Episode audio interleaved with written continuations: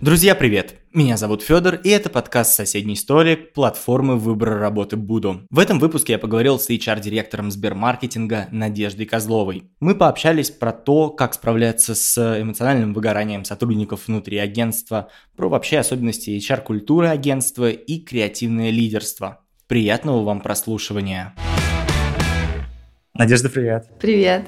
Расскажи, как твои дела? Отлично. Супер. Расскажи, как обычно начинается твой день, чем ты сегодня уже успела заняться? Ой, мой день начинается очень по-разному. Ну, во-первых, мы работаем в гибридном формате, поэтому бывают дни, когда я приезжаю в офис, бывают дни, когда я работаю из дома, поэтому нет какого-то стандартного начала. Слушай, а из чего вообще состоит твой день? Ну, то есть это встречи, э, и есть ли у тебя вообще время подумать в течение дня?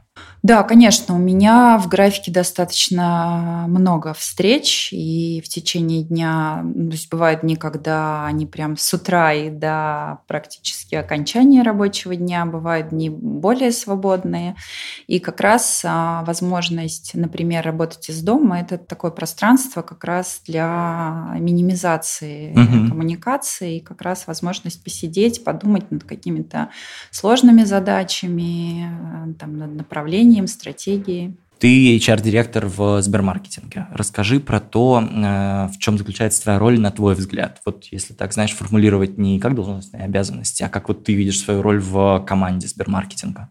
Ну, моя роль не существует в отрыве от компании, поскольку да. Сбермаркетинг – это очень интенсивно, масштабно, амбициозно развивающаяся компания. Соответственно, у нас есть определенные цели и задачи у компании там, на ближайший год, на там, ближайшие три года. И моя задача – помочь бизнесу, команде топ-менеджеров организовать все, что касается работы с сотрудниками, таким образом, чтобы мы к этим целям приходили. Сбермаркетинг же в целом это очень особенное подразделение в Сбере, потому что вы, получается, в какой-то степени отвечаете за маркетинг во всех других подразделениях, ну, в большинстве, во всяком случае.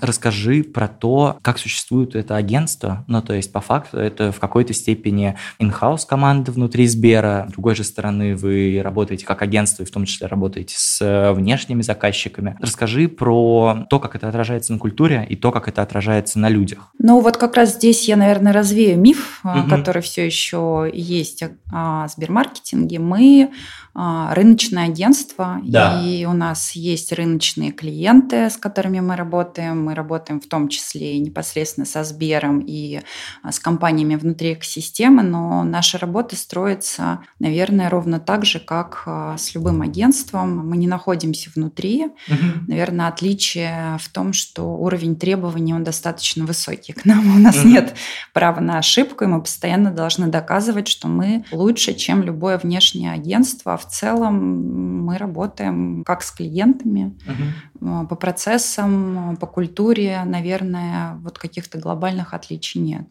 Сколько у вас человек в команде сейчас? На сегодняшний день это порядка шестьсот сотрудников. Большая эйч ар-команда. восемнадцать человек, да, да, достаточно большая. А, расскажи про корп-культуру. Мне кажется, что в целом, вот там, я не знаю, слово этого года или прошлого, или, может быть, следующего, оно так или иначе связано с выгоранием. Расскажи про то, как в агентстве помогать сотрудникам не выгорать. Ой, это очень сложный вопрос, потому что я согласна, эмоциональное выгорание сейчас очень популярная тема, о ней говорят все, и это, в общем-то, та проблема и сложность, с которой столкнулась все компании в любых сферах, это касается не только рекламного, рекламных там, или креативных агентств. Вот. Но м- я бы, наверное, для начала прояснила, да, что mm-hmm. такое эмоциональное выгорание, потому что я очень часто слышу, многие сводят это к тому, что я очень много работаю, да, и мне приходится, ну, размылись, безусловно, рамки в удаленном режиме между там, работой и не работой, и как будто бы эмоциональное выгорание – это про то, что мы стали все там, сильно больше работать, поэтому mm-hmm. мы очень сильно устали, вот, но эмоциональное выгорание – это еще и про то, что в, в таком интенсивном графике я делаю то, что мне там неинтересно, например, да, угу. и и это очень важно. Я думаю, любой человек может вспомнить, когда там, я делаю что-то классное, да. что меня как-то зажигает и драйвит, это там теряется рамки времени, и ты там не устаешь. А второй момент – это какой-то смысл в том, что ты делаешь. Если я вижу, понимаю, зачем, для чего, это тоже очень важная составляющая. И третье, наверное, это возможность повлиять, когда у тебя абсолютно, ты находишься в какой-то безвыходной ситуации, где ты не, не можешь ею управлять, ты ничего с ней не можешь сделать, это тоже приводит вот к состоянию, которое сейчас называется эмоциональное выгорание. Угу. Вот, поэтому, если говорить про там, первую часть, мы, безусловно, стараемся помогать сотрудникам. Мы вот подключили сервис помощи, это и психологическая помощь, и там, финансовые, юридические консультации, консультации там, по здоровому образу жизни, work-life balance, mm-hmm. Mm-hmm. по всем таким моментам. И это у... внутренние команды? Нет, это внешний, mm-hmm. внешний сервис, которым может воспользоваться любой сотрудник Сбермаркетинга. Wow. Вот, безусловно, мы проводим внутри какие-то обучающие мероприятия о том, там, что делать, как справляться с ситуацией со там, стрессом, mm-hmm. как там, правильно организовать свое время. Ну, в целом, уже на старте, еще до пандемии, мы понимали, что та компания, в которой мы пришли там, практически с самого нуля, это будет очень интенсивно, сложно. Первый там, и второй год mm-hmm. это было практически, нужно было построить много там, да. на голом поле. Да. И это точно было то, что подойдет далеко не каждому. Поэтому, когда мы принимаем решение о там, приеме сотрудников внутри команды, мы, во-первых, очень честно рассказываем о том, что у нас, что, какие есть сложности. И мы ищем людей, которым интересно строить, mm-hmm. участвовать, создавать, а не прийти в готовую, очень понятную, четкую систему, где ты вот работаешь от сих до сих, и, в общем-то, да. тебе не надо напрягаться. Вот, это такой важный момент, поэтому наша там, большая часть команды, они такие, они про это, и люди, они в таком, в драйве, в кайфе, даже когда достаточно сложно. Вот. У нас есть возможность, поскольку мы еще достаточно молодые, что-то менять, на что-то влиять. Можно всегда прийти с идеей, что-то предложить. Это всегда будет, да, конечно, у нас нет какого-то там десятилетнего бэкграунда, мы, угу. у нас нет ситуации, когда мы так всегда делали, поэтому, или у нас все процессы под это заточены, поэтому...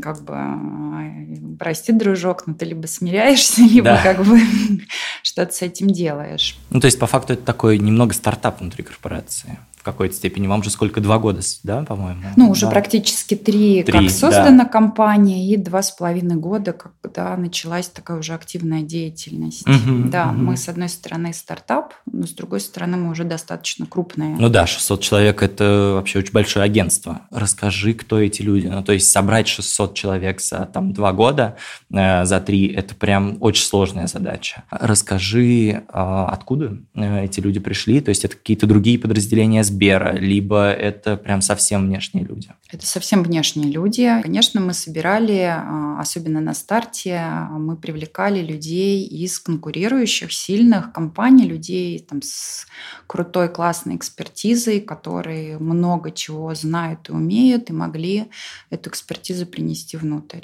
Угу, угу. Слушай, звучит как суперсложная задача, в том числе в какой-то степени из-за там бренда-работодателя, который сложился вокруг Сбера. То есть в целом же довольно сложно переманить людей из каких-то ламповых агентств в прям большую корпорацию. Ну, то есть все равно еще есть ощущение, что, скорее всего, это миф, да, но все еще есть ощущение, что здесь там будет бюрократия, что здесь, ну, ты становишься прям частью корпорации. Расскажи, как вы работали с этим, с соискателями, и насколько Насколько действительно у вас э, есть какая-то бюрократизированность по отношению к каким-то небольшим агентствам, в которых, например, там сто человек. Ну, это и, и, и то это не очень небольшое агентство, да?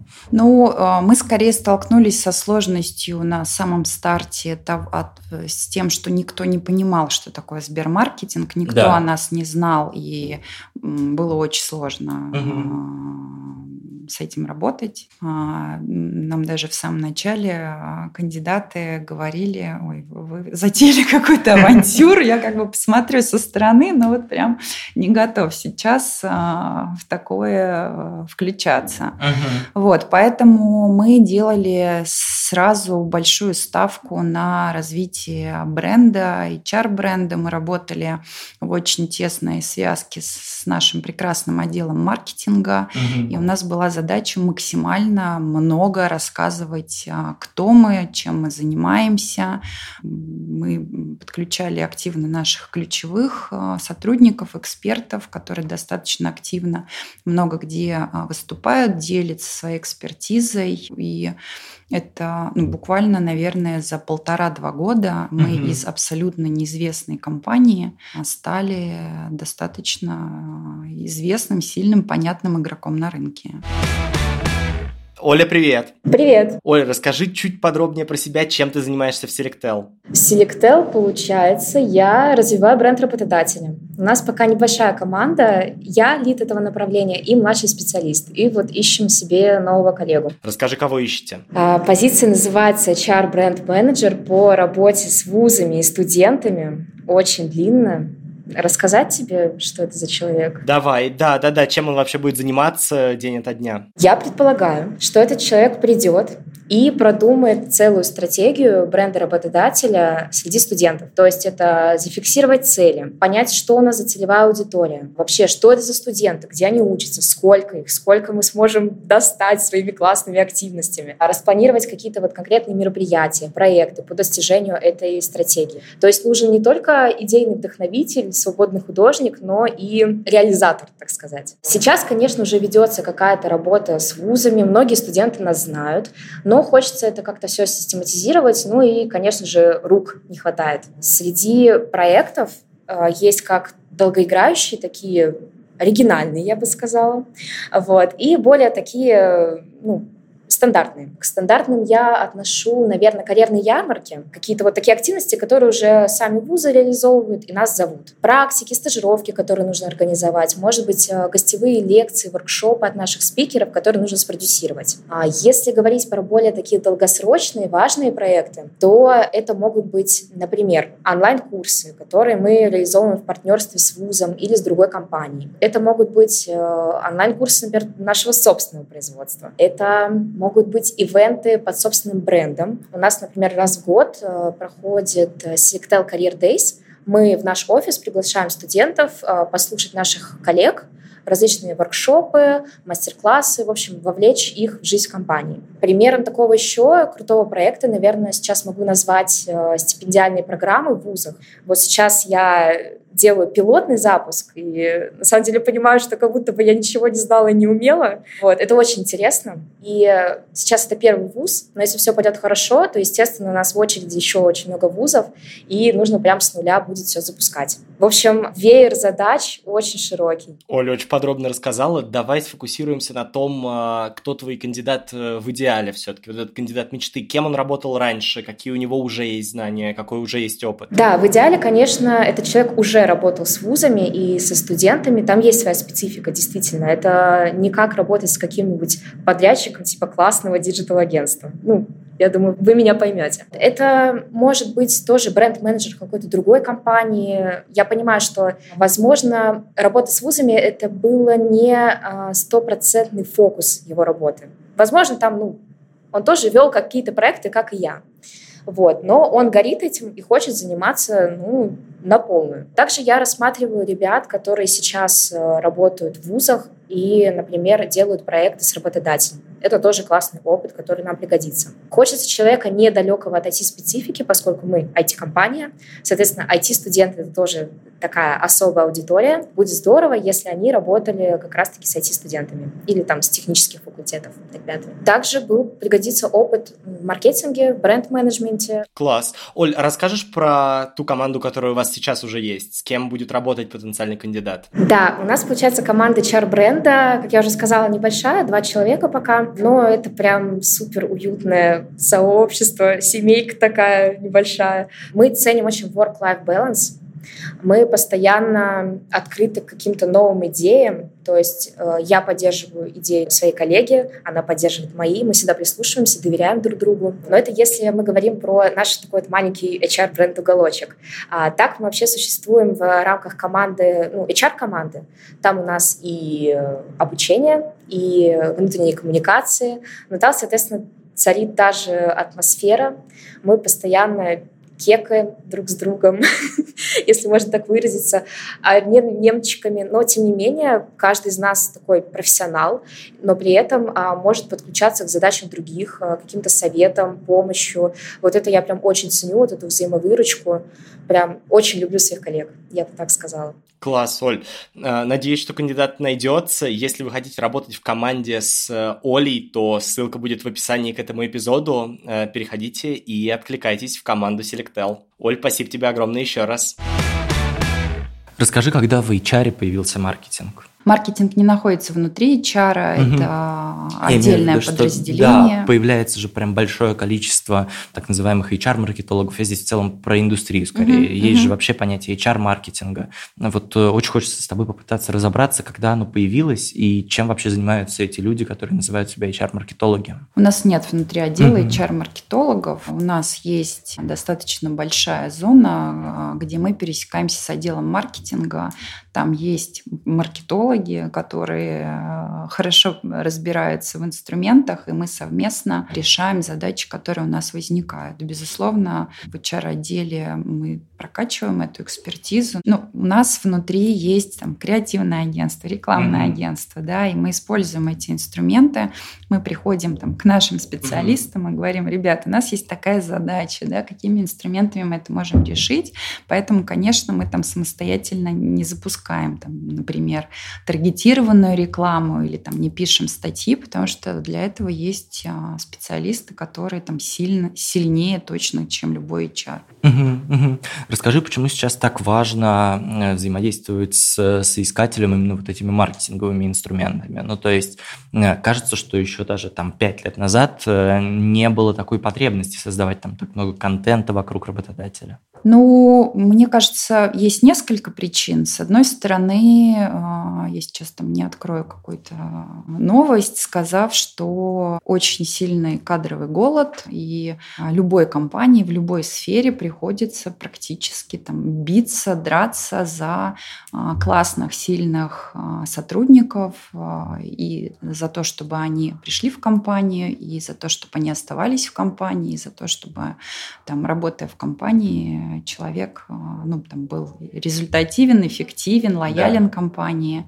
Вот, это первый момент, поэтому для того, чтобы потенциальный, да, там, кандидат выбрал тебя mm-hmm. или даже пришел к тебе mm-hmm. там, на собеседование, захотел mm-hmm. с тобой пообщаться, ты должен выделяться, ты, да, тебе там, должны знать, понимать и знать вообще про что ты и точно ли мне в эту компанию или нет. Опять же, ничего нового не скажу, это вот наше новое поколение зет, да, mm-hmm. которое довольно сильно отличается, и это уже речь идет не просто о поиске работодателя, куда я приду с девяти до шести посижу, там, в конце месяца получу зарплату, и, и классно. У молодых специалистов большой запрос там, на смысл, на понимание. Вот я приду, я буду это тратить время, что я получу, да. а насколько я там буду двигаться, насколько то, чем занимается компания, вообще как-то отвечает моим ценностям. Угу. Какой у вас средний возраст э, людей в компании?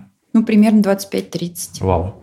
Кто самый молодой сотрудник, знаешь? Я точно знаю, одним из самых молодых mm-hmm. сотрудников у нас был как раз девочка, которая работает в отделе маркетинга. Mm-hmm. Она к нам пришла, учась, там, по-моему, на третьем или четвертом курсе института. При mm-hmm. этом у нее уже был там бэкграунд, опыт. И вот она пришла практически на самом старте компании, mm-hmm. активно развивается внутри. Вот она закончила институт с красным дипломом. Вау! Wow. Класс. Как вы привлекаете зетов, расскажи. Но, честно скажу, наверное, вот эти три года роста для нас было критично привлекать людей там, позиций синьор и выше, потому да. что нужно было сформировать сильную команду, нам нужны были сильные лидеры, которые смогут, придя в компанию, сформировать под собой команду, да, там, задать какие-то процессы, выработать правила. Да, вот, поэтому... К работе с молодыми специалистами мы, наверное, только-только подходим. Мы там тестово пытались сделать стажировки в этом году, вообще понять, насколько это там наша история, есть ли у нас там силы и ресурсы, да, внедрять этих людей. Mm-hmm. Но это скорее такая задача будущего, нежели там какой-то огромный опыт на текущий момент. Какое у вас сейчас внутри команды соотношение джунов, мидлов, синьоров и выше? А джуниор-специалисты у нас, наверное, занимают ну, процентов там, десять-двадцать mm, небольшой. Да, mm-hmm. у нас... Это редкая история для агентства, мне кажется. Класс. Расскажи, как вы растите, ребят, в команде? Есть ли у вас какие-то программы наставничества, менторства, или это пока не очень структурировано все? Нет, конечно, за любого джуниор-специалиста, как правило, отвечает как раз ведущий специалист, и для него это такой опыт в движении, если у человека есть такое желание уже в какую-то руководящую позицию. Вот, и, соответственно, в их задачи входит обучать, да, и помогать осваивать основные какие-то, ну, в первую очередь, хард-скиллы э, в профессии. Да. Вот, э, конечно, есть, как правило, там, внятные программы обучения. Угу. У нас есть э, там, сформулированные, ну, назовем их грейды, да, что такое младший специалист, что такое middle, что такое там, ведущий специалист, э, что нужно знать, уметь на каждом из уровней, что нужно сделать, чтобы перейти. Вот, поэтому как раз на позиции джуна, наверное, самый понятный такой карьерный трек, uh-huh. как, как двигаться дальше, если, конечно, человек понимает, что вот он уже двигается в этом направлении. У нас а, огромные возможности перехода внутри, из направления в направление, и если человек понимает, что здесь ему там, неинтересно, и он увидел для себя возможности в каких-то других сферах, а, мы даем такую возможность. Uh-huh. Uh-huh. Расскажи, что в твоем понимании такое креативное лидерство, и как э, в целом э, внутри выстроить вот эту э, очень безопасную среду для того, чтобы э, ребята могли как-то креативно лидировать команды, например? Ну, в, в целом, наверное, там, креативное или некреативное лидерство – это про то, что лидер, он а, находится в очень тесной связке со своей командой, mm-hmm. он понимает про там, каждого члена команды, mm-hmm. его возможности, его мотивацию, его а, какие-то зоны там, риска, да, и он максимально, с одной стороны, помогает каждому сотруднику раскрыться, двигаться в том направлении, куда он хочет, в, там, в том темпе, в котором он хочет. Есть такое понятие в психологии, да, способность контейнировать. Это mm-hmm. про то, что очень долгое время считалось, что там, в бизнесе нет места эмоциям. К счастью, mm-hmm. это давно поменялась парадигма. В работе мы сталкиваемся с разными, там, со, со злостью, там, yeah. с, там, с радостью. В период пандемии очень много тревоги, mm-hmm. с которой сталкиваемся сотрудника, как раз задача лидера уметь помочь там, вскрыть эти эмоции, с ними справиться. И вот как раз вот это скорее про такую безопасность, когда mm-hmm. ты а, на работе не просто винтик, а ты там, человек со своими сложностями, со своими там, переживаниями, и твой руководитель способен тебе и помочь в этом разобраться, и помочь в каких-то сложных, острых ситуациях. И это как раз, на мой взгляд, создает вот эту сферу безопасности, когда mm-hmm. я прихожу сюда, там, не на какой-то там бой каждый день, да, да и мне нужно оставить там все, все человеческое за порогом, а я, в общем-то, тут проживаю такую же полноценную жизнь. Расскажи про то, как бороться вот с этим уровнем тревоги чуть побольше. Ну, то есть, в целом кажется, что это же не только в креативных сферах, да, развитая история, а в целом во всем диджитале какой-то очень высокий уровень неопределенности, и из-за этого очень высокий уровень тревожности. Расскажи, как вы приземляете здесь сотрудников, даете им больше определенности и снижаете их тревожность. Ну, я бы сказала, что сейчас а, уровень тревожности, он не только в диджитале, он везде, потому угу. что уровень неопределенности, он, в общем-то, во всем мире везде, зашкаливает. Да. Мы да. все столкнулись с тем, что в любой момент может произойти что угодно, и а, мы ничего с этим сделать не, не сможем. Это первый момент. Второй момент, опять же, большой процент там, работы дома, когда ты там, лишен коллектива и нет возможности как-то там поделиться, там, сходить, не знаю, попить кофе в курилку, да, и как-то вот обменяться этими эмоциями. Ну, я считаю, что, во-первых, помогает с этим справиться достаточно понятные, четкие, прозрачные политики внутри компании, когда тебе не нужно там, изобретать велосипед или там, сталкиваться бесконечно там, с какими-то ситуациями, в которых ты не понимаешь, что тебе делать, или тебе не хватает квалификации. И это там, первый момент.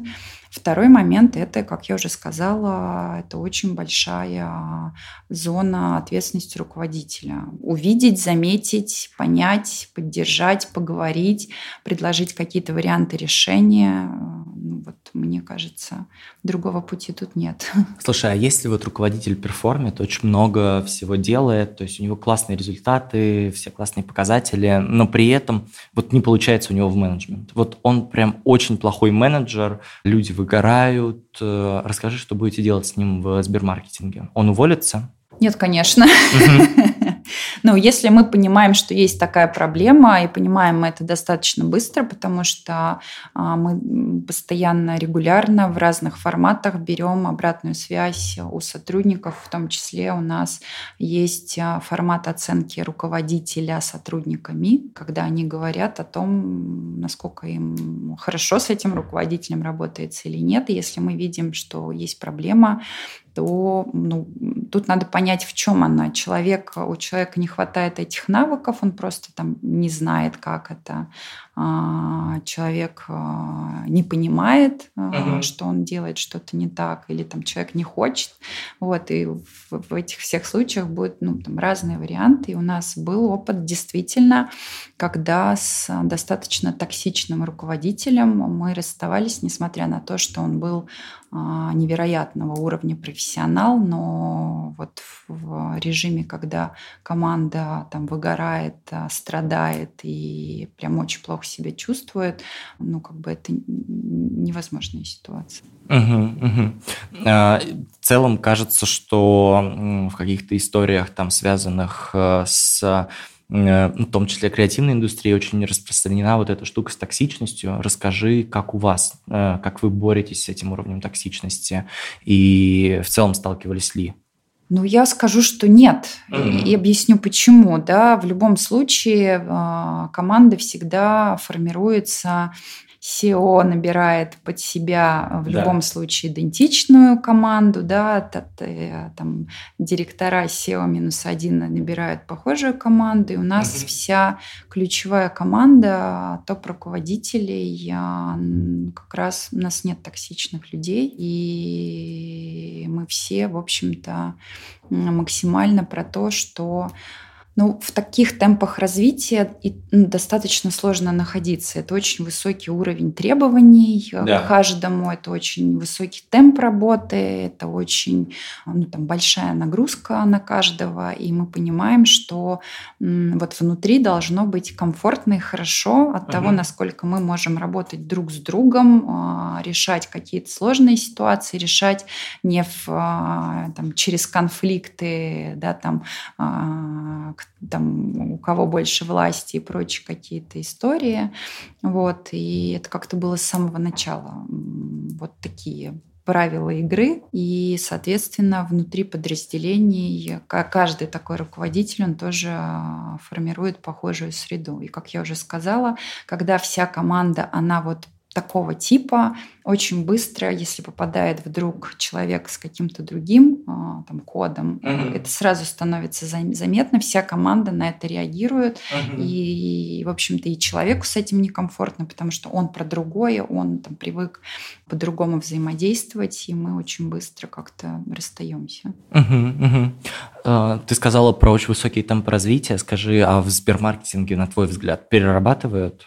Да, конечно. Я думаю, это специфика любого агентства или любого вообще бизнеса, который работает uh-huh. в би ту би, когда есть заказчик, и бывают там сжатые сроки. Плюс, честно скажу, поскольку там, темпы масштабирования команды, они тоже очень высокие, и у нас ситуации, когда команды там недоукомплектованы, они бывают достаточно часто. Ну, в целом, мне кажется, агентство – это не про работу. Там в девять пришел, в семь ушел. Да. Это а, проработанный результат, и бывают разные сроки, а, когда прям нужно собраться и сделать. Угу. А, вот, при этом, опять же, когда мы говорим про проработанный результат, компания тоже со своей стороны дает возможность каждому сотруднику как-то самостоятельно управлять своим графиком времени. Если я понимаю, что я там, вчера сдавала какой-то отчет, там, до десяти, до одиннадцати я его делал, то ну, понятно, что я могу на следующий день как-то там выспаться, uh-huh. поспать и начать там чуть позднее. Uh-huh. Ты сама перерабатываешь? Ну, а, вообще позиция руководителя, она в целом про то, что у тебя нет а, прям нормированного графика. Бывают mm-hmm. разные ситуации, когда приходится подключаться и в выходные, и там поздно вечером. У нас а, довольно серьезно налажена поддержка а, заболевшим сотрудникам. Mm-hmm. Мы мониторим в ежедневном режиме. Если человек заболел, а, мы там постоянно держим руку на пульсе. И в этом плане Сбер оказывает огромную поддержку в каких-то тяжелых случаях. Подключается, есть антиковидный штаб, помогает и с госпитализацией, и там, если необходимо, с поиском врачей и а, лекарств. Причем мы оказываем такую поддержку не только сотрудникам, но и их близким. Поэтому здесь, в принципе, не бывает а, рабочего времени. То есть, uh-huh. правда, бывает, когда там в двенадцать, в час ночи мы там занимаемся таким вопросом. Uh-huh, uh-huh. Можешь ли ты рассказать про там, твое отношение к вот этому work-life balance? Потому что очень многие, там, в том числе Z, о которых мы говорили, они считают, что нужно делить вот эту работу и личное. И здесь хочется спросить именно у тебя, наверное, в первую очередь, про то, как ты делишь, если делишь, и про то, как ты относишься вообще к этому делению. Можно ли, не знаю, прийти домой и забыть про работу вообще? И насколько это вообще нужно? Ну, в целом я поддерживаю эту идею. Я не считаю, что ты должен бесконечно двадцать четыре на семь там, думать о работе. Правда, есть важные части вне работы, mm-hmm. да, там какие-то хобби, увлечения, друзья, личная жизнь. И важно, чтобы это было. Важно понимать и знать, что является твоим источником перезагрузки, наполнения энергией. Вот, поэтому уметь выключаться из работы, когда там она закончилась, точно нужно. Uh-huh. Точно должно быть пространство для чего-то, кроме работы. Ну, то есть есть понятные возможности каждого организма, да. каждого человека. И я считаю, что если ты работаешь двадцать четыре на семь, ты не отдыхаешь, ты не перезагружаешься, то ну, ты просто в какой-то момент становишься неэффективен. Это первый, второй. Наверное, стоит задать себе вопрос, зачем я это делаю? Почему uh-huh. в моей жизни есть только работа и больше ничего нет? Uh-huh. Расскажи про то, как ты отдыхаешь. Ой, у меня достаточно нестандартный О, это подход. Интересно. Я очень много учусь, uh-huh. вот, поэтому я отдыхаю, когда я учусь. Это касается как непосредственно дополнительного образования в сфере эйч ар. Uh-huh. Вот. Также я, у меня первое образование психолог, да. вот, и я продолжаю развиваться в этом направлении, получаю дополнительное образование как психолог. Расскажи, как ты учишься? Это какие-то корпоративные курсы внутри Сбера или это совсем внешние какие-то истории? Нет, это совсем внешние, достаточно серьезные истории. Я, uh-huh. там, например, сейчас а, прохожу двухгодичную программу в институте имени Сербского. Вау. Вот. Параллельно. Это очень классно. Эм, расскажи тогда, что тебя драйвит в целом в работе, в карьере в широком смысле. Э, если там, например, элемент э, получения новых навыков. Да, конечно. Для меня это очень важно понимать, что каждый день я что-то узнаю, mm-hmm. что-то новое могу или что-то лучше у меня получается.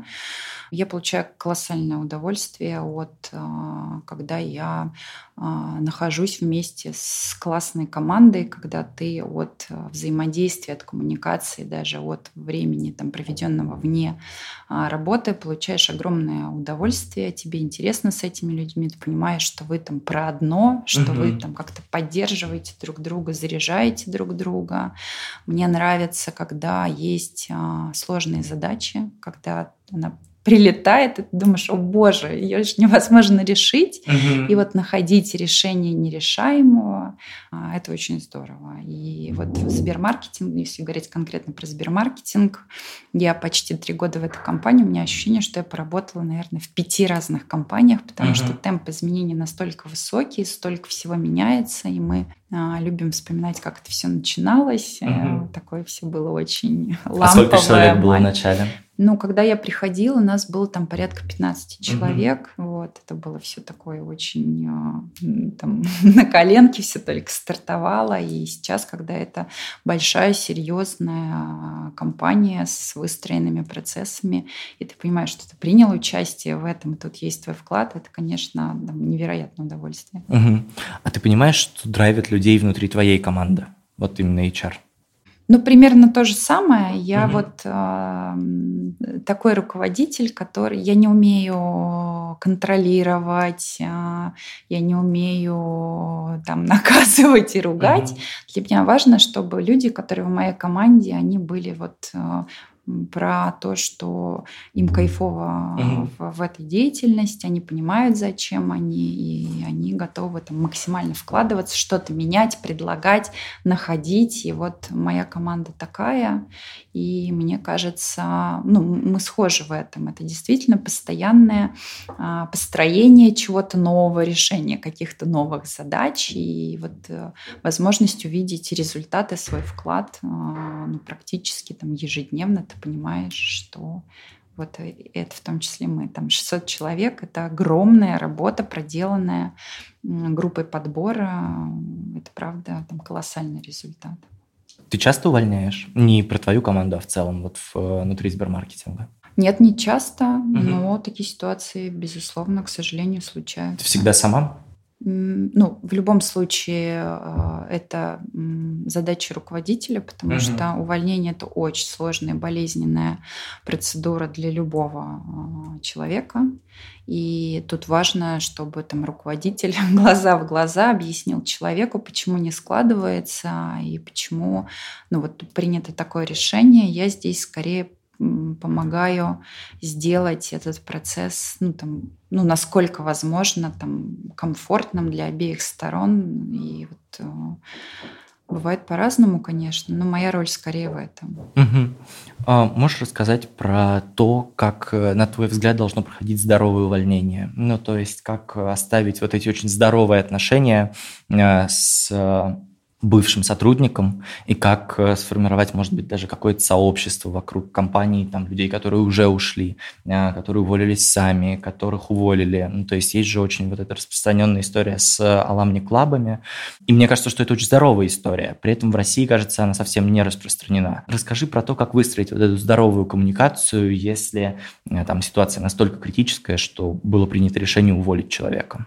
Ну, во-первых, я всегда за то, чтобы человек понимал, и для него это была прозрачная история. Не гром среди ясного неба, когда я работаю, мне кажется, все классно, а меня увольняют. Поэтому да.